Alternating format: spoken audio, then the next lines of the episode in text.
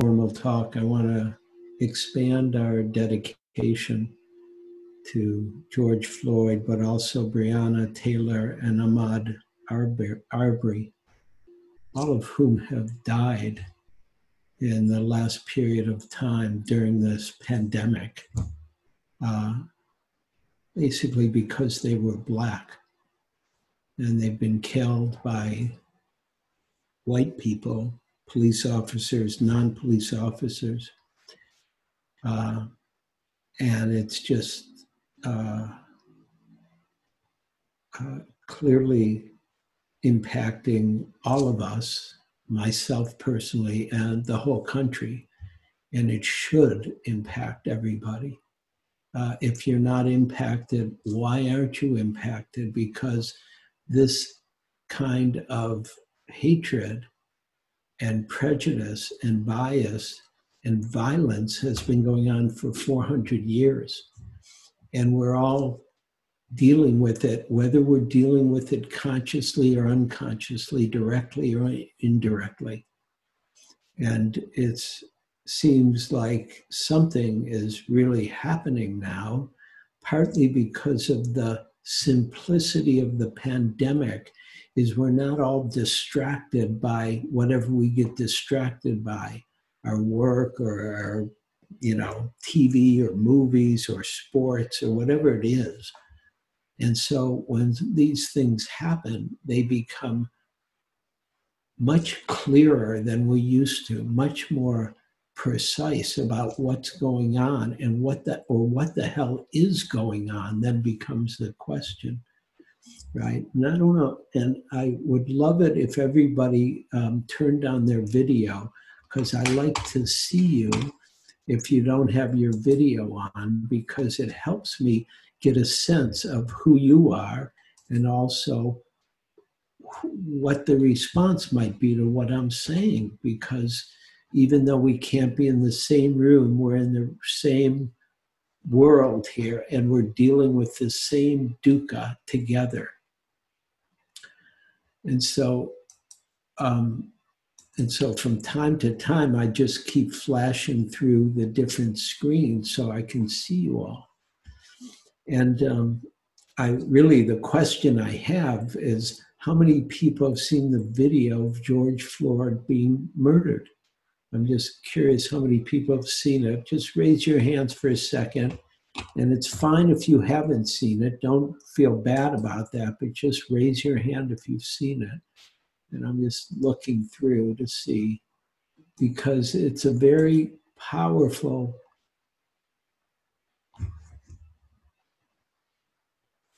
reality that we're able to witness, and it's not a movie even though it's coming to us on the video. It's not a movie, it's not Hollywood. Like, this is the real thing. And this is what happens in our country and has happened for 400 years. And it's in our face, and, and it's horrendous what happened. But I think it's good that it's in our face because that's the only way to deal with reality is directly, is to really see what's true and what's needed. And to see the uh, police officer putting his knee on this man's neck for eight minutes when he obviously can't breathe and is saying, I can't breathe, and him not stopping. I, you know, really, I don't, I don't know what to say about this. I can't fathom what's going on for the police officer what is he thinking what what's going on that he's even doing this in this way? It's one thing if uh, somebody needs to be arrested which that wasn't even clear that he needed to be arrested but but then to do it in that way as if you're dealing with an animal and you're killing it and you feel like you have the right to do that. And so I've been asked in different circles that I'm part of what, what words describe my reaction to what happened. And really, um, the three words that came were heartbreaking. You know, I felt heartbroken to see it. I still feel it even talking to you about it because it's so horrendous. And I feel bewildered by the fact this shit is going on for 400 years and we haven't dealt with it as a country together. And I'm infuriated too. I mean, somebody asked me what to do. I said, well, let's go bomb shit. Let's go. You know, I grew up in the 60s and I was part of a lot of riots. I understand why people riot. It's because it's the only way to get your voice heard is to do something radical and that people don't want you to do because people are doing shit that we don't want them to do. How else to respond to it if you have such little power? And I'm not suggesting we go riot or bomb. Actually, I'm just telling you a little bit my own personal response that I've been aware of and the heartbreak, uh, of course, for George Floyd and his family and his people, and, and for Breonna Taylor and Ahmaud Arbery, and for the Black brothers and sisters that we live with and that have been subjugated here for 400 years. And it's just in, insane, is how I feel like it. It's not being real human beings to just tolerate this shit. And then also, I felt heartbroken about the cop. Like, again, what could he be thinking he was doing that was needed, right? By putting his knee on this guy's neck for so long when he's not even moving most of the time and wasn't even resisting in any of the film that I saw. And then the and now the rioting that's happening all over the country. And even i don't know how many people here again raise your hand how many people got a call about that were uh, in quarantine from eight o'clock on here? How many people know that right? That the, there's a city quarantine now. Um, and yeah keep your hands up a second i just want to see who knows who doesn't right? We're not supposed to leave our homes now and of course, I have very mixed feelings about it. I feel like I'm going to do what the fuck I want, which is a very young response that Eugene has and, and that I have. And so I'm just saying it. It doesn't mean I believe it, but but I feel it because I feel so angry about the whole thing. And and and then you know, and then I realized even the people rioting, when I see them, whether it's in Minnesota or, or wherever it is, in, in the many, many, many different cities in Los Angeles or in New York and Georgia or wherever it is, in, in Detroit and in Milwaukee, um, I, I realized, oh, everybody's risking their life, not just from the police, but from COVID 19, right? Because people aren't stopping because there's a virus. And of course, they're, what they're doing is responding to a much greater virus, which is the virus, the pandemic of racism. And the pandemic that sometimes looks underground and sometimes is very clear that we're living with this pandemic and we've lived with it for 400 years. And people say, oh, yeah, we treated it, it's done, it's over. And it, and it's over? How, how can anybody, at least in my view, even believe that? And so in Buddhism, one of my friends who I talked to about this and about this talk, because I was nervous about this talk, I've been, I've been a little um, anxious is not the right word, but I can't stop thinking about it and like what what to say and what would be helpful and what's needed? Because actually i don't know. I'm just giving you my best shot but actually i don't know what's needed. But in buddhism we were talking about the one way to understand the four noble truths is the question is what's the disease? What's the cause of the disease? What's the cure for the disease? And what's the prescription you know, which is just about suffering. What's the cause of suffering? What's the cure of suffering? And what's the path that leads to freedom from that from that illness that we call racism at today and the pandemic of, of uh, racism. And of course, I could say I have a lot of notes here about the history of slavery and oppression and discrimination and the sanctified violence against our brothers and sisters who are people of color. It's of course it's not just black, but it's focused right now on black people, but it's also brown people and or, or, or whatever color that is not generally called white, right?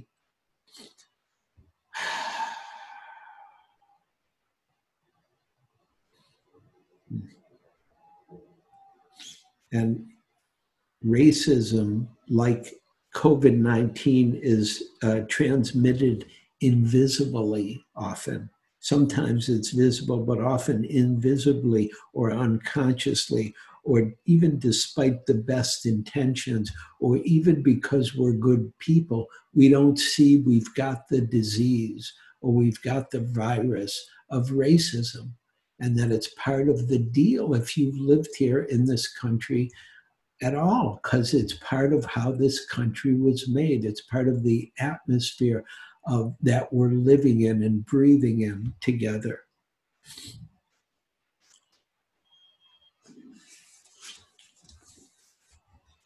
And so the question, one of the questions becomes how do we respond?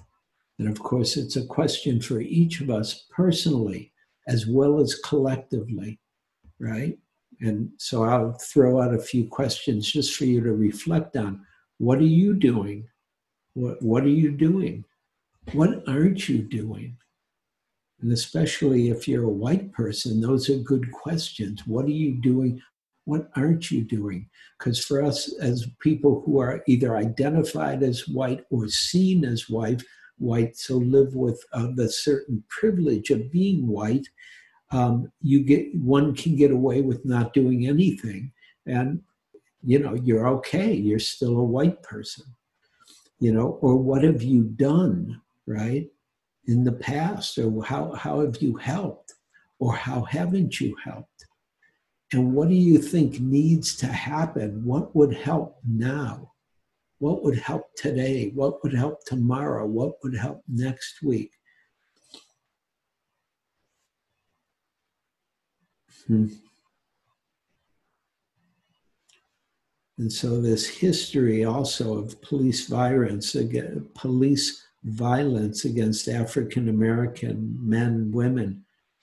I mean, it's just shocking to look at even some of the names and numbers, you know, and why and how un important whatever they were doing was that they were killed for, right? Eric Gardner, who Eric Gardner, who died in New York in 2014, was arrested for selling cigarettes without stamp stamps, tax stamps, right? He was arrested for selling cigarettes and he died for it, basically. Or Michael Brown, who died in Ferguson, uh, Missouri, right, was walking in the street instead of using the sidewalk and ended up dying for that. Right. And of course, you know, George Floyd died because supposedly he had given a fake $20 bill. Right. So he died for $20 that wasn't even $20. And I talked to one of my friends who has been on a class with the Venerable Analayo, who is a Buddhist teacher I really appreciate. And uh, and he said, and I said, what did Analayo say? And I said it partly because I was looking around and seeing what are other Buddhist teachers saying. And I went online yesterday morning because there was a local Buddhist teacher teaching that I know and respect and I thought, okay, let me see what they're going to say. And they didn't say a word about this, not one word. And I couldn't, I couldn't believe it. You know, they were teaching the Dharma. Like the Dharma is not what's happening. This is what's happening. This is the Dharma. And I couldn't believe this guy didn't say it. And this guy is really smart and brilliant and creative and a scholar. And he just kept talking really what I felt like was all this Buddhist shit. Who cares about this stuff when this reality is happening now? And we need to deal with it now. And so my friend who's told me this about Analayo said that it was great that Analayo began his teaching, which was a formal teaching he's been doing for a number of weeks. So he's going through a series of teachings. And he said, but he had to begin with what's going on and what happened for him watching uh, watching George Floyd be murdered and and watching his reaction to it because he was being mindful not just of what he was seeing but what was happening inside of him and Analayo is a big proponent of being mindful of everything and that that's the cure or that's what will support us in being free and dealing with whatever we have to deal with and Analayo said, watching his uh, his reaction to seeing the video, mostly he he just kept wondering about the mind of the person who could do that. What is the mind of somebody who could do that? And how does a mind like that get shaped and get formed and stay stay in that reified belief system? Right. And he said, and then he got more personal and Analayo said, Analayo, who is German by birth, I can't remember he's German or Austrian, but but uh, German descent. And he said he he what it reminded him of was when he went to the camps to see had what had happened in Germany when he went to concentration camps and saw the the remnants of what had happened when the Germans um, you know, just lived out uh, uh, an insane reality. And remember, Germany was a high culture of tremendous arts and philosophy and, and understanding and psychology comes from Germany, you know, to a great degree.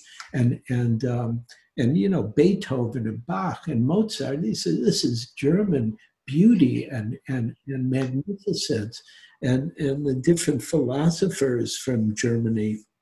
And, and then, and then they, the, the Nazis took over and transformed the whole thing and ended up killing this one group of people, not just one group, let me be clear about that. But the most famous is killing Jews, you know, some 8 million Jews, 6 million Jews, you know, uh, because they were Jewish. And, and it was a way to navigate their personal hatred, which you know they had. And so it was he it reminded him of what it was like for him to go to the camps as a german knowing that that's in his heritage that that's in his lineage right? And then he of course talked about the buddha what he learned from the buddha. And he said one of the first things he ever learned in buddhism was the buddha taught non-discrimination. That was one of the first things he taught. And he, and of course, the discrimination at the time of the Buddha had to do with caste. If you were of a higher caste, you didn't want to relate to the lower caste or the untouchables, you know. And so, and and so there was this kind of organized um, prejudice based on caste and class, what we would call class, basically. And he said, but the Buddha, the one of the things, one of the main things that Buddha was recognized in the greater culture of northern India at that time was that he was a person who didn't abide by caste and that he didn't discriminate by caste. And so he was not respected because of that. And Analayo said one more thing I thought to put in this talk. He said, um, uh, you know, people say what to do, you know, that they need to go out and do something. And what do you do besides meditate? And he said, and where he where he grew up in Buddhism was in Sri Lanka. And that's where he went as a very young man and studied and became a monk and stayed for many years. And he said for him, there, what he'd learned was there was not a distinction between meditation and social activity. They were not two different things. It's all practice, it's all meditation, it's one thing, right? He said it was only when he came back to the West that meditation was put on this great pedestal. And then people didn't talk much about everything else. It was all about meditation and getting enlightened. He said that's not what he learned in Sri Lanka. And that's not what he believed. And he said, Ruth King, he quoted Ruth King, uh, who said, racism is a heart disease. Racism is a heart disease. It can, but it can be healed, and it can be healed with mindfulness. And so the other piece that Analayo threw in was about privilege because he feels his own privilege just being white, even as a monk in, in this country. And he said the tact of mindfulness is to be aware of the privilege, to start to see it, to start to acknowledge it, and not just be bound to it or tied to it or identified with it. and I saw a sign in one of the demonstrations when I was watching on, on you know video on the web. It said white silence, white silence equals white violence. And I thought that's that was a good sign to have, and that's something good for each of us to to consider because we all see the racism because it's around all the time in, in either in gross ways like we're seeing it now with the murder of these African American people around the country, or in the little ways that our friends are racist, or that our family is a little racist, or says a certain thing, or that we're a little racist and we don't acknowledge it, we don't say it, we don't say to somebody, that's racist. Don't I don't want to hear that. I don't want to hear that kind of crap. And it has uh, been for me interesting to see what other people are saying about what's going on. And one of the places I've been interested or that has struck me is on the what's called the political right, right? The right wing. And Fox News, there's a woman, I don't know her name, Pirro, uh, Ms. Pirro, I have here. Uh, um, talking about what happened after she saw um, uh, um, George Floyd being murdered. She said her voice, it said about her, her voice nearly broke describing the agonizing final moments of George Floyd, who died with the police officer ignoring his pleas and pinning him to the ground. George Floyd was begging, she said. George Floyd was begging, saying he couldn't breathe, saying, please, please really just she told viewers this man who put his knee on the neck of George Floyd does not deserve to be free in this country. And of course, I saw the mayor of Minneapolis call for him to be arrested, even though he didn't have the power to arrest him. He said he needs to be arrested. If any of us would have done what he did, we'd be behind bars now. And of course, this was a few days ago. Now he has been arrested. And even Rush Limbaugh, who is a great symbol of the right wing and, and you know has a big voice, said he couldn't find a way to justify it when talking about the officer's action. And so, even for the right wing, that's radical for them to be able to acknowledge that, to say it, to see it. And of course, a friend of ours named Barack Obama said, We have to remember that for millions of Americans, being treated differently on account of race is tragically, painfully, maddeningly normal. Hello. Oh, something happened to my computer. Sorry. I'm going to say that again from Obama. He said, We have to remember that for millions of Americans, being treated differently on account of race is tragically, painfully, maddeningly normal, whether it's while dealing with healthcare system or interacting with criminal justice system or jogging down the street or just watching birds in a park which of course happened to this man in New York who was watching birds, and a white woman who had her dog off, off leash in an area where you're not supposed to have the dog off leash. And he said to her, Please put your dog on the leash. She called the cops saying he was threatening her, right? Which was totally a lie. And there's a video of it, right? And Obama goes on to say, this shouldn't be normal in America in 2020. It can't be normal if we want our children to grow up in a nation that lives up to its highest ideals. Hmm. So those are a few thoughts, words that I have about all of this. And really, I don't, I still don't know what to say or how to help or what to do exactly. But I, all I know is I can at least say something and let's see what can we do and what can we do collectively or what's needed or what have you done or what do you think about all this and, and, and how do you relate to it in terms of your practice? Is it really just not part of practice? Or if it is, then how are you responding to it? Or how or what befuddles you about it? And please raise your hand by going to the participants uh, uh, button at the bottom, and you'll find a place to raise your hands. And I'll call on you, which I'm going to do now.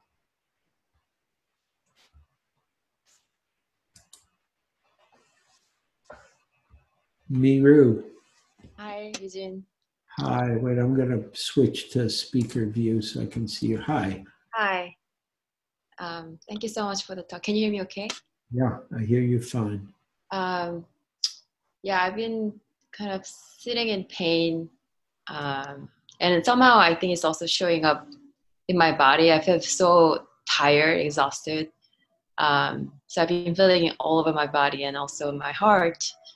And it's painful now it's painful for sure because of uh, the pain that um, George Floyd might have gone through as he was dealing with his last moment. But also, it's painful because of the the police officer who killed him, who killed him either intentionally or intentionally, who knows? But um, because I I feel like we are this this whole thing with the racism and all kinds of discrimination feels like a trauma that we carry like over generations. Yes. And in a way i'm also connected to i'm connected to that george floyd but also i'm connected to that police officer. It feels like that person whatever has trauma or the prejudice whatever trauma that he has grown up with and then hence um, made him act in with a certain prejudice mm-hmm. that's also a manifestation of trauma too um, yeah, very important. Very important what you're saying. It's true, and uh, I want to be just careful about one thing. It doesn't mean we don't have reactions to it, even when we see the big picture, because you want to allow your reactions, one's reactions, mine, right, in order to not hold on to them. Mm-hmm. Even though I, I totally agree with you and appreciate very much you're saying that about the police officer yeah yeah so it's not to justify what he did or what but not but um i with the related with that i was thinking a lot about that a lot, a lot of us actually want to do something about this and act out but also feeling very um it's not not, not feeling empowered but um I, as you said exactly like I, I, w- I was really appreciating your topic because you expressed kind of i think how a lot of us what what a lot of us are feeling like we don't know what to do yes. Uh, so yeah it's just um just expressing just my sense of um feeling the same as you did but also how i've been thinking a lot about like how what kind of action should i show up uh, with this compassion so that's my how i'm feeling feeling it now today Thank you. Thank you. Uh, really important. I mean, I've been on a lot of emails from the Spirit Rock Teachers Council about what to do, what to do, and nobody's got a, the right answer. But it's do anything you can, however small or however big, and that's why I wanted to include the piece about don't ha- don't hold back from saying something when you're seeing racism alive happening in the moment among wherever coworkers, friends, family, yourself. Say it because it's needed. And of course, the racism uh, since COVID 19 that's been directed towards people of Asian descent has been, uh, in, again, in my words, just insane, but that's what people do when they're afraid, when they're scared, when they want some safety. So they go to who can we blame for whatever it might be. And, and so it's, it's so broad, the question of racism and how embedded it is in our country. Yeah. I, if I may, one more thing. Um, I just got a, and as I was listening to your talk, I just got the idea, and I really appreciate you sharing Analayo's teaching, be mindful and be aware of our privilege. And I think in many ways it starts from there too. Um, so I would I would deeply think about the privilege that I have. Um, and I could how I could also be helpful. Right. Great. Thank you. Really important for all of us to. It's our world. Let's deal with it. Okay. Thank you. Uh, Tasha, Hey, Eugene. Um, I just wanted to say thank you because you gave me a different perspective.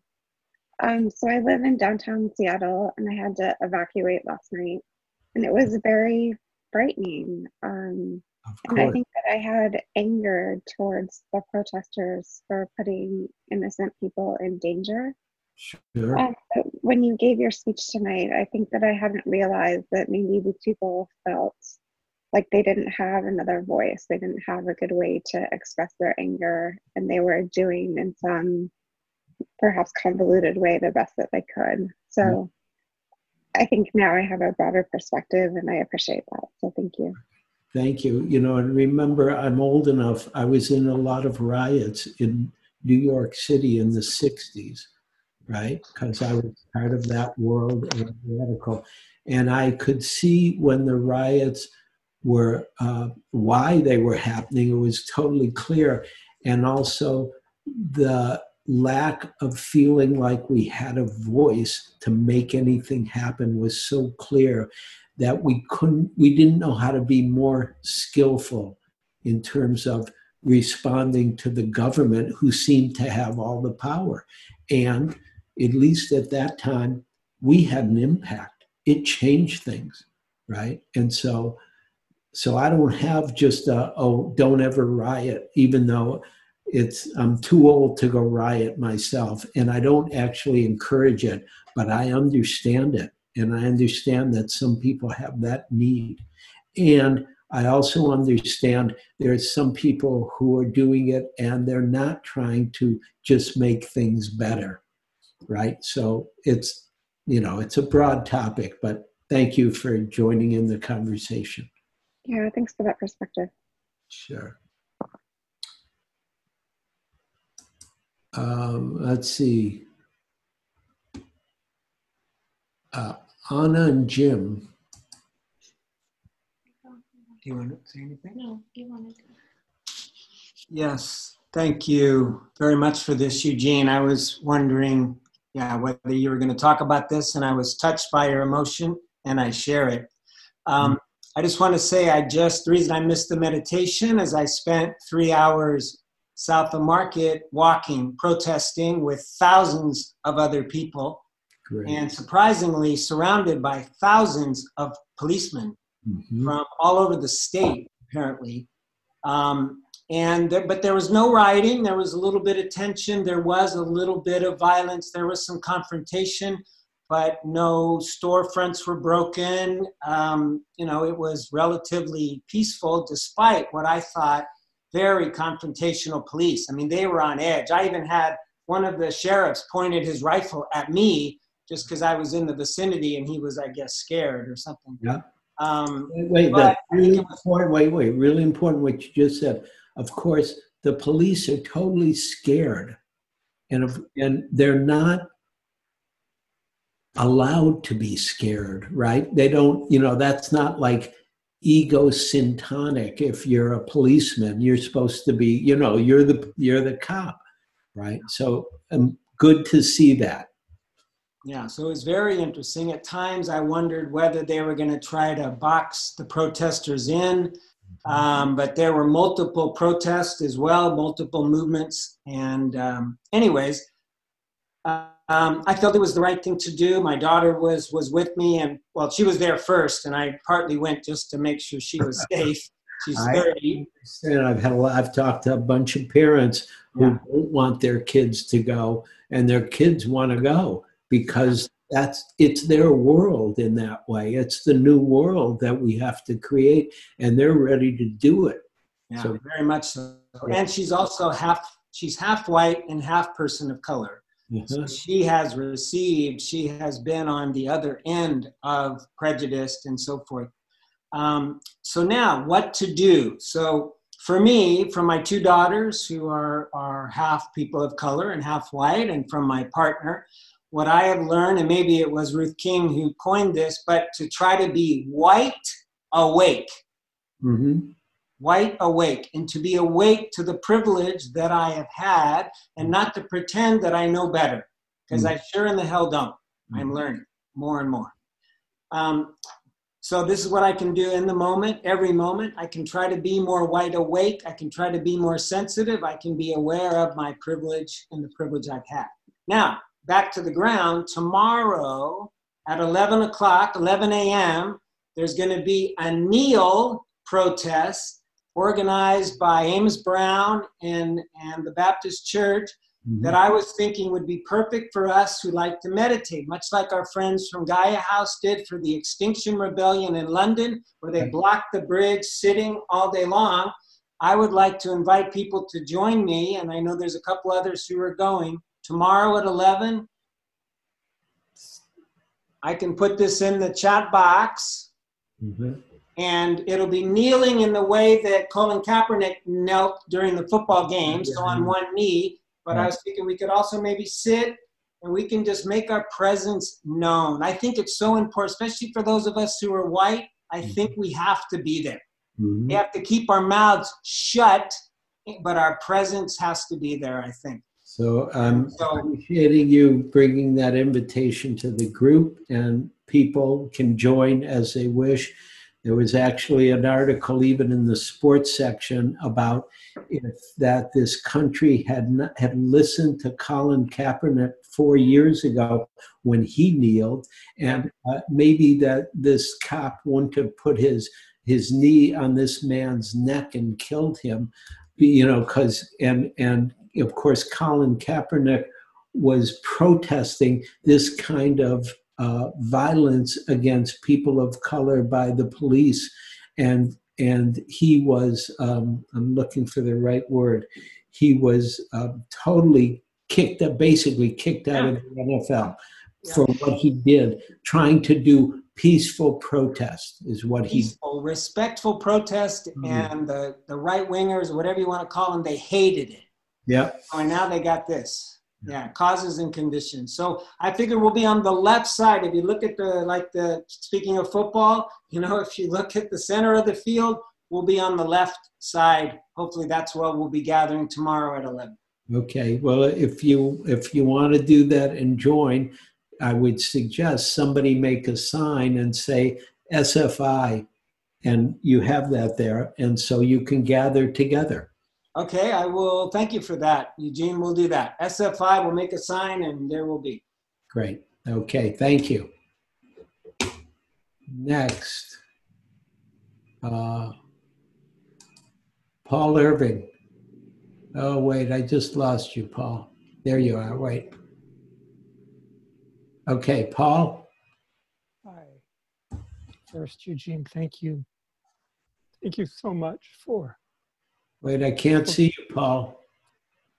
um, I'm here. Uh, huh. Thank you so much Oh, there you are. Yeah. your words and for just being real. And one of the things that I wanted to offer was that um, a resource from our own community at SFI. Last year, we did a um, White and Awakening course for six months. We met once a month in someone's home. And it was an amazing way for people who identify as white to go a little deeper into um, the privilege and the history that uh, has created the context that we live in now.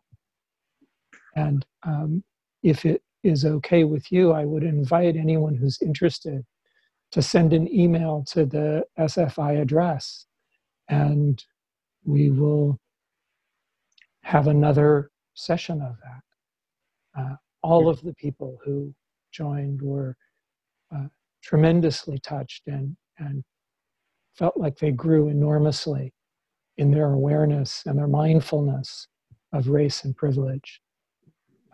So, if that's something that we would consider, then um, I would invite people to do that.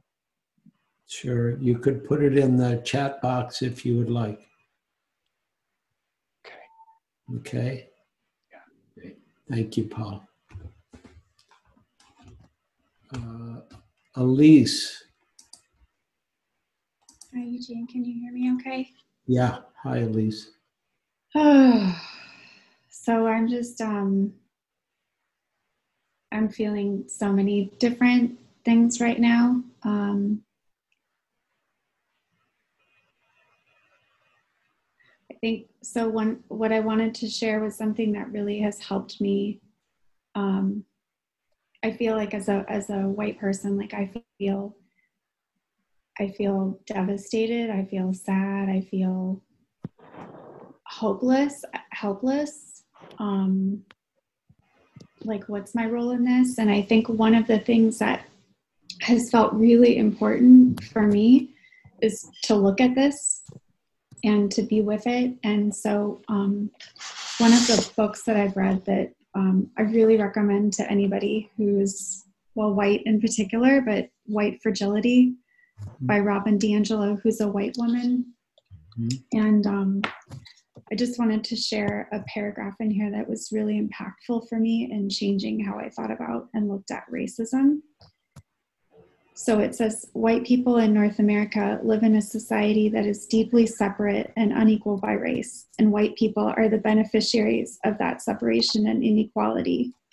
As a result, we are insulated from race, racial stress at the same time that we come to feel entitled to and deserving of our advantage. Given how seldom we experience racial discomfort in a society we dominate, we haven't had to build our racial stamina. Socialized into a deeply internalized sense of superiority that we either are unaware of or can never admit to ourselves, we become highly fragile in conversations about race. We consider a challenge to our racial worldviews as a challenge to our very identities as good moral people. Thus, we perceive any attempt to connect us to the system of racism as unsettling and unfair, moral, offensive. The smallest amount of racial stress is intolerable. The mere suggestion that being white has meaning often triggers a, ra- a range of defensive responses. This includes anger, fear, guilt, and behaviors such as argumentation, silence, and withdrawal from the stress inducing situation. These responses work to reinstate white, white equilibrium as they repel, challenge, return our racial comfort, and maintain our dominance within the racial hierarchy. I conceptualize this process as white fragility. And so um, I share this because I'm uncomfortable. Like, I'm uncomfortable being a white person and in this situation. And I think that the most important thing I can do is be okay with being uncomfortable about that. Yeah, very important because it, you know, in some way, uh, it makes sense that one is uncomfortable with that identity. because you know we see what identity has done and continues to do and how it continues to impact the world and and ourselves and limits ourself and our own understanding and our own awakening in order to be together with everybody so Thank I you. lost you because somebody else made noise. So then they, they, they came to the fore. I lost you. Oh, there you are. Okay. Hmm. I can still see you in the box. There you are. Here I am. Yeah. Yeah. Yeah. And so, yeah.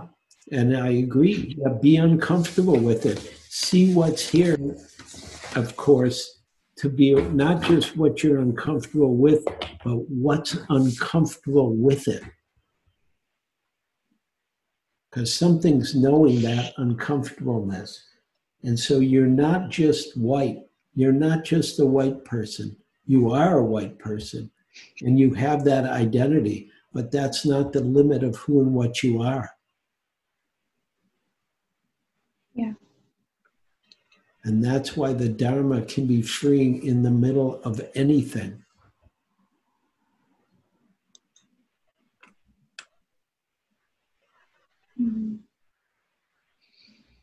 And, and I'm going to say one more thing.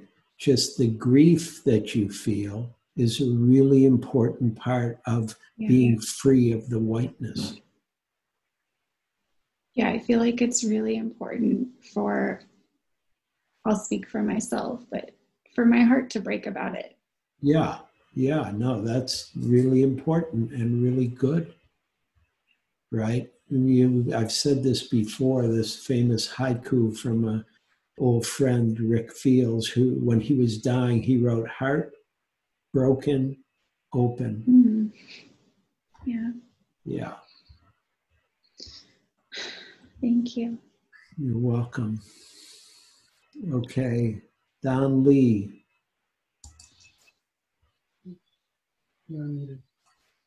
Oh, Hi, Heather. Hi, Don. Eugene. Thank you so much. I was so moved by you, and I've been thinking about you a lot because I knew that that you would do this. Like I knew that you would have something really important to say, and um, I felt like everything you said was exactly like I was actually surprised to see you show the realness of what you were experiencing, in the sense of not that you wouldn't do that, but just to see how like like it wasn't like you were bringing equanimity to what you were talking about and i really valued that because there was a part of you know my buddhist judge that's wondering where that equanimity is. And actually right now it's here a little bit and i'm grateful for that. But you know i have to say so um, on thursday we watched um, joseph goldstein who spoke at um, uh, Meta May, right? And um, and he had this beautiful response to someone who asked a question about the this tragedy, and and his first thing was encouraging to look at it um, as much as you can, right? And then to ask, and I've heard you say the same thing. What can I do? Mhm. And so I hadn't watched the video because I couldn't bring myself to do it. But after that, I really sat and I thought, you know what? I can do this. I Mhm. can see this. And I could not believe what I saw. Like I, I've seen it, but I haven't, I mean, people telling him to stop, not just, you know, like the whole thing. And I'm not saying people should watch it, you know, like I don't know what other people should do, but I watched it that whole night. I couldn't sleep. I was just in a rage. And, um, but what I did was I, I I've been sitting with it. I've been actually using a lot of metta phrases for myself during this time and for um, our, our country and in particular um, people of color. But um, I feel like there have been some skillful things that have come, and I can share with it what I've done. But I also there's just overwhelming feeling of it's just never going to be enough. Like no matter what I do, it just won't be enough. And so I have a little bit of power in the organization that I work in, and I talk to the. Uh, I work in healthcare. I talk to our physician in chief, um, and I encouraged her to make a broad, do something big for our organization, and she was going to do it anyway. I don't think I made such a difference, but it, but anyway, I was able to be part of that, and there are unions in, in this environment. One of our unions is mostly poor people of color.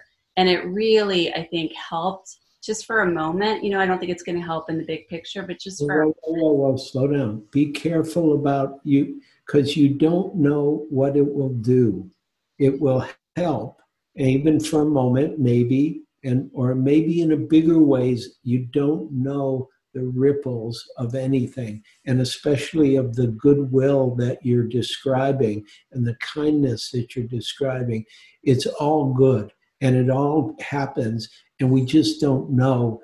And it's true, we don't know what to do or how to. St- it seems like this will go on forever. Maybe it will, but maybe it won't. Right. Let's see what what what little bit can we do or what big thing can we do either way and and do whatever we can.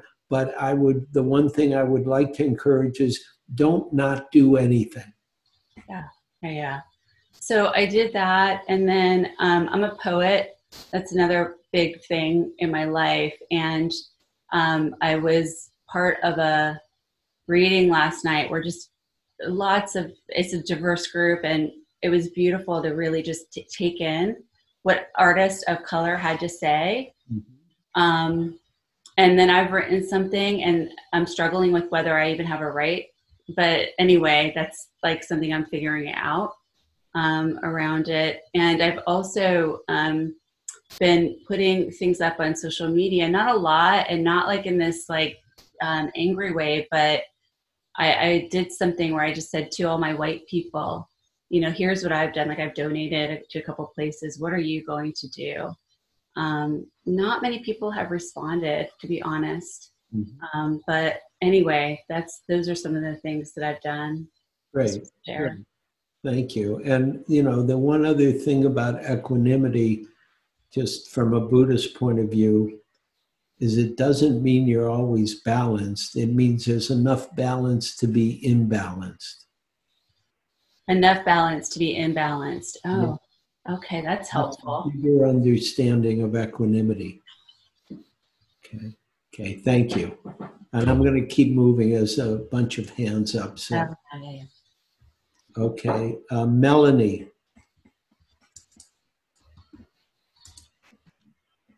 Hi, Eugene. Hi, everybody. It's my first time in this particular Sangha. I um, am not from San Francisco. We met at uh, the month long turned two week retreat. Oh, yeah, yeah. Hi. Yeah, hi. And I just happened to be on the mailing list to see this to pop on tonight. I'm so glad I did. And I'm really touched by this conversation. And I guess a little nervous to even be talking about this, but I feel um, truly, I feel just some disappointment in my white friends and my white allies. And I'm trying to get curious and understand the lack of response um, that, you know, the woman just spoke of. I'm sorry, I forget your name. Um, you know, m- my generation and communication is so much online and social media and Instagram and um, I'm trying to approach it as not that I have the answers, but this is my vulnerability and where we are and trying to show that. And not many people that I um a lot of the circles that I'm in may not be practitioners and things. And I'm just kind of curious like how do we do I need to let go of engaging them and let go of what the outcome is? Um, wait, wait. You know, why are we not? What's preventing from engagement? Like, what's happening there? Okay, slow down. Um, don't. It's fine to try and engage engage them, but you're not in control of the outcome, and that's the piece that's often hard for us but again, what I said before is still true. Any little bit, you don't know the impact. They may not engage immediately, but your voice has been heard, and what's important, what you value, what you care about, what you love, has been put out there. And I have a great faith in that, and mm-hmm. that it, something starts to happen from the movement of that um, uh, of that vibration of your voice. Thank you. about four weeks ago, I stepped into a White Caucus online, a Facebook group, and would be it's been very helpful. The I have several articles I'm happy to share too, just on the impact of White Caucus and how it can be helpful in this, um, if that's of interest. But it would be, I'd be really curious on what that would be like with a group of practitioners too. Mm-hmm. You know, a different topic covered every week or a book and having a discussion and mm-hmm. um, yeah, so just grateful to be here. Great. Glad you're here. And please feel free to put something on the chat if you want people to respond to you. And, you know, again, I'm not, so your generation is much better at social media than me and my generation. And so be patient with our ignorance. Okay. Thank you. Patricia.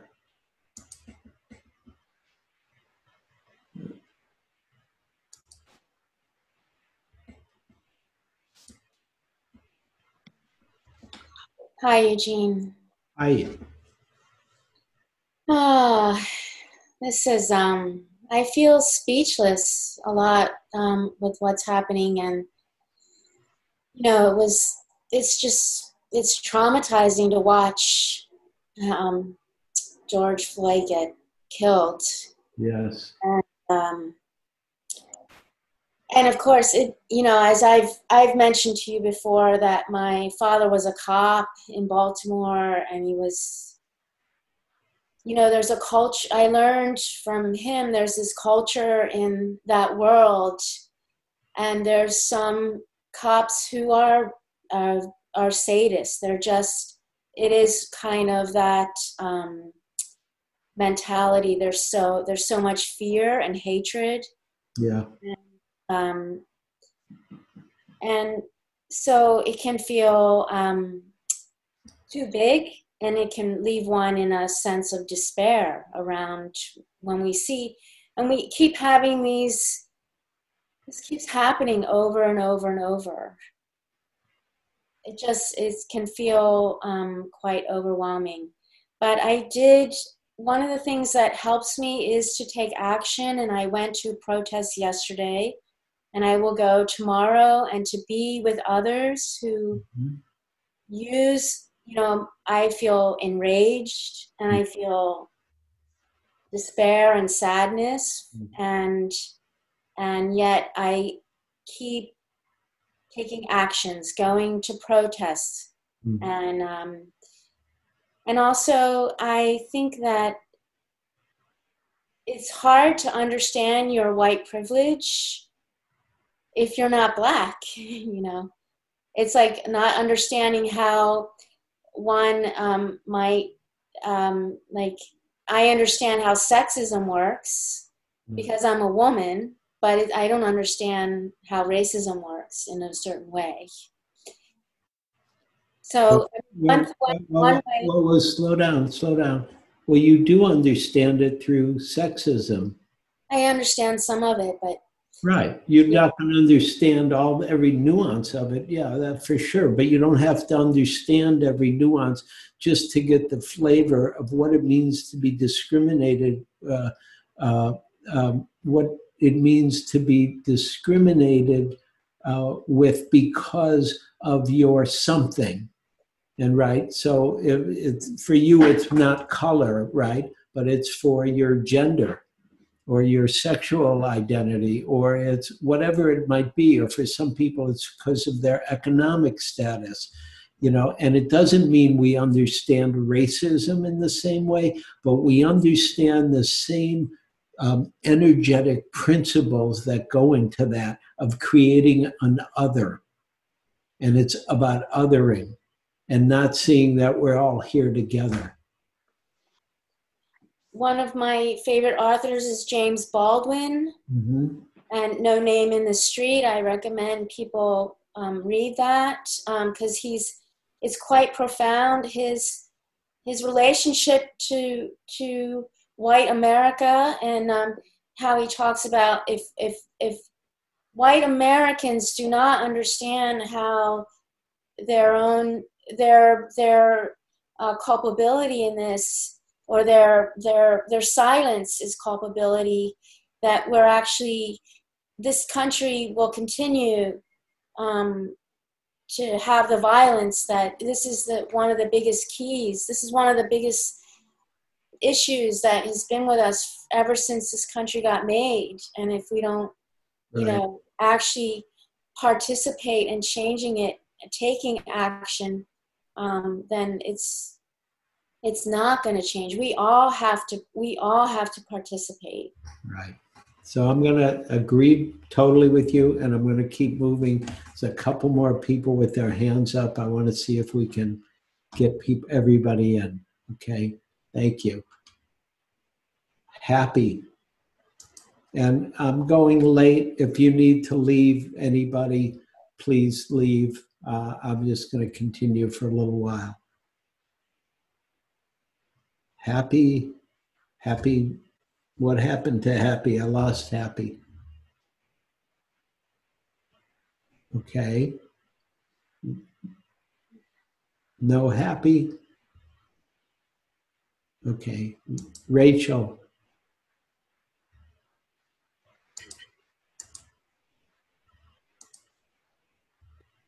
Uh, hello, Eugene and everybody. Yeah, and so I'm going to ask everybody to be very brief now because Yeah. So, a couple of things. Thanks, everybody. One thing that I noticed is I wasn't able to see the video because I, just felt so devastated. And then today I real I went to the protest, I, just a piece of it, and I realized, gosh, I get to not watch the video. I get to go home to my comfortable home. I need to not live through this on a daily basis. And, and there are so many people that don't. So my, I need to continue doing my practice so that my heart can be resource enough so that I can show up. So that was one thing. In my nervous system and with everything, like I don't get to just withdraw. So that was a big thing, whatever it takes.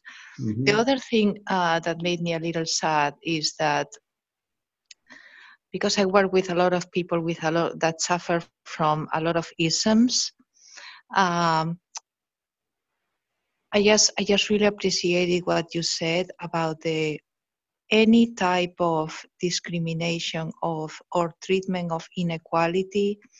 We need to be mindful of that. May it be anything, anything.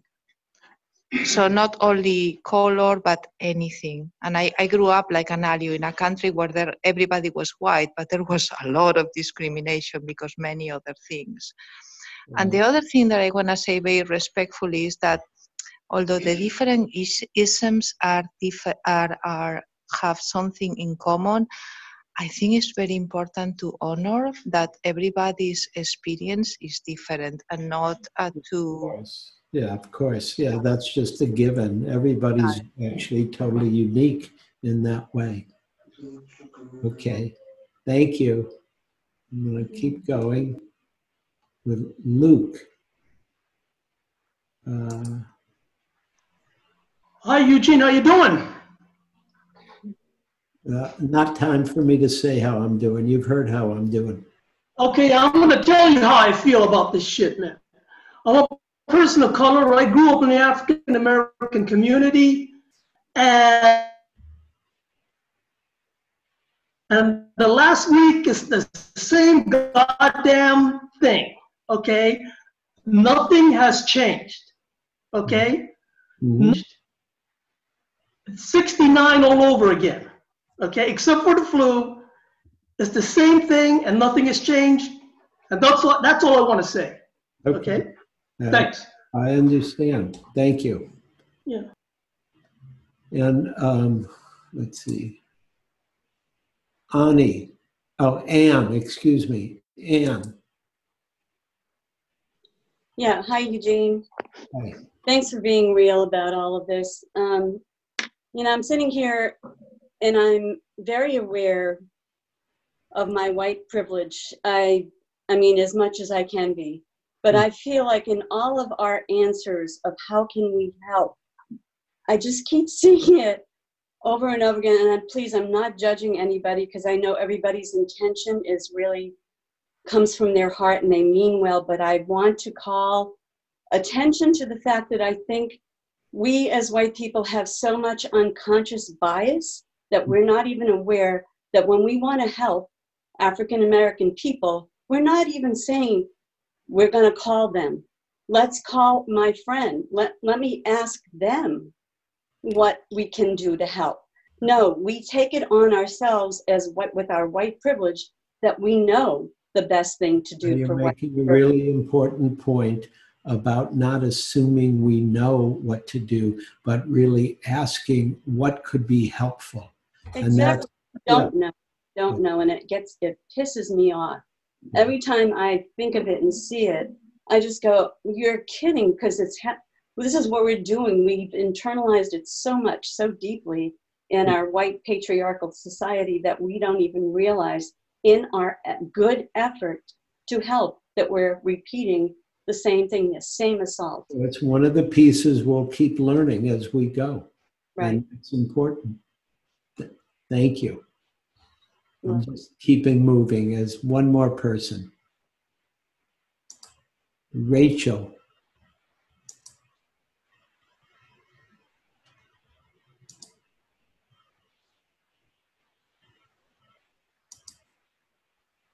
Not able to unmute Rachel.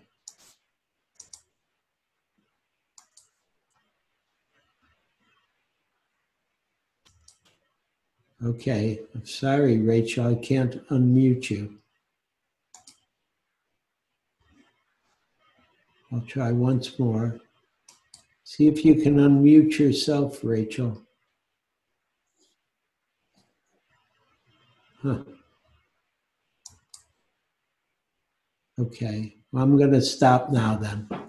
Sorry, Rachel. Let's just sit for a minute as we end.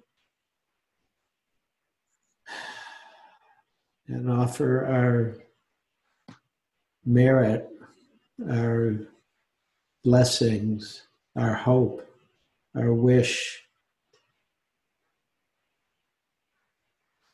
May it go out in every direction, touching beings in every world, in every realm, that we all may be free from racism, from bias, from prejudice, from discrimination, from ignorance, and we offer our blessings to the people, families of George Floyd or um, Breonna Taylor or Ahmaud Arbery, Arbery,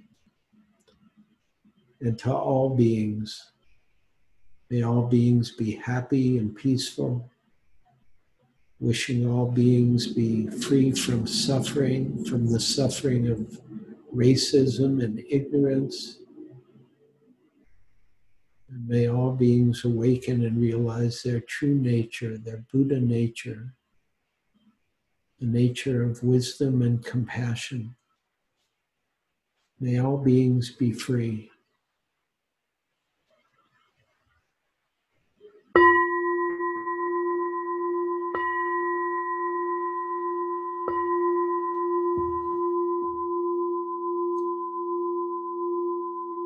You, everybody. And just a reminder, please, the way we function is on Dana. Please send your Dana to SFI. You can go to SFI. Usually somebody posts um, uh, post something. Oh, yeah, there it is. Elise posted it. Yeah. Go to sanfranciscoinsight.org slash donate and you'll be able to donate. Appreciate your support. Thank you please be well and let's let's do something however small let's keep going because this is not over please be well Thank you for listening. To learn how you can support the teachers and Dharma Seed, please visit dharma dharmaseed.org slash donate.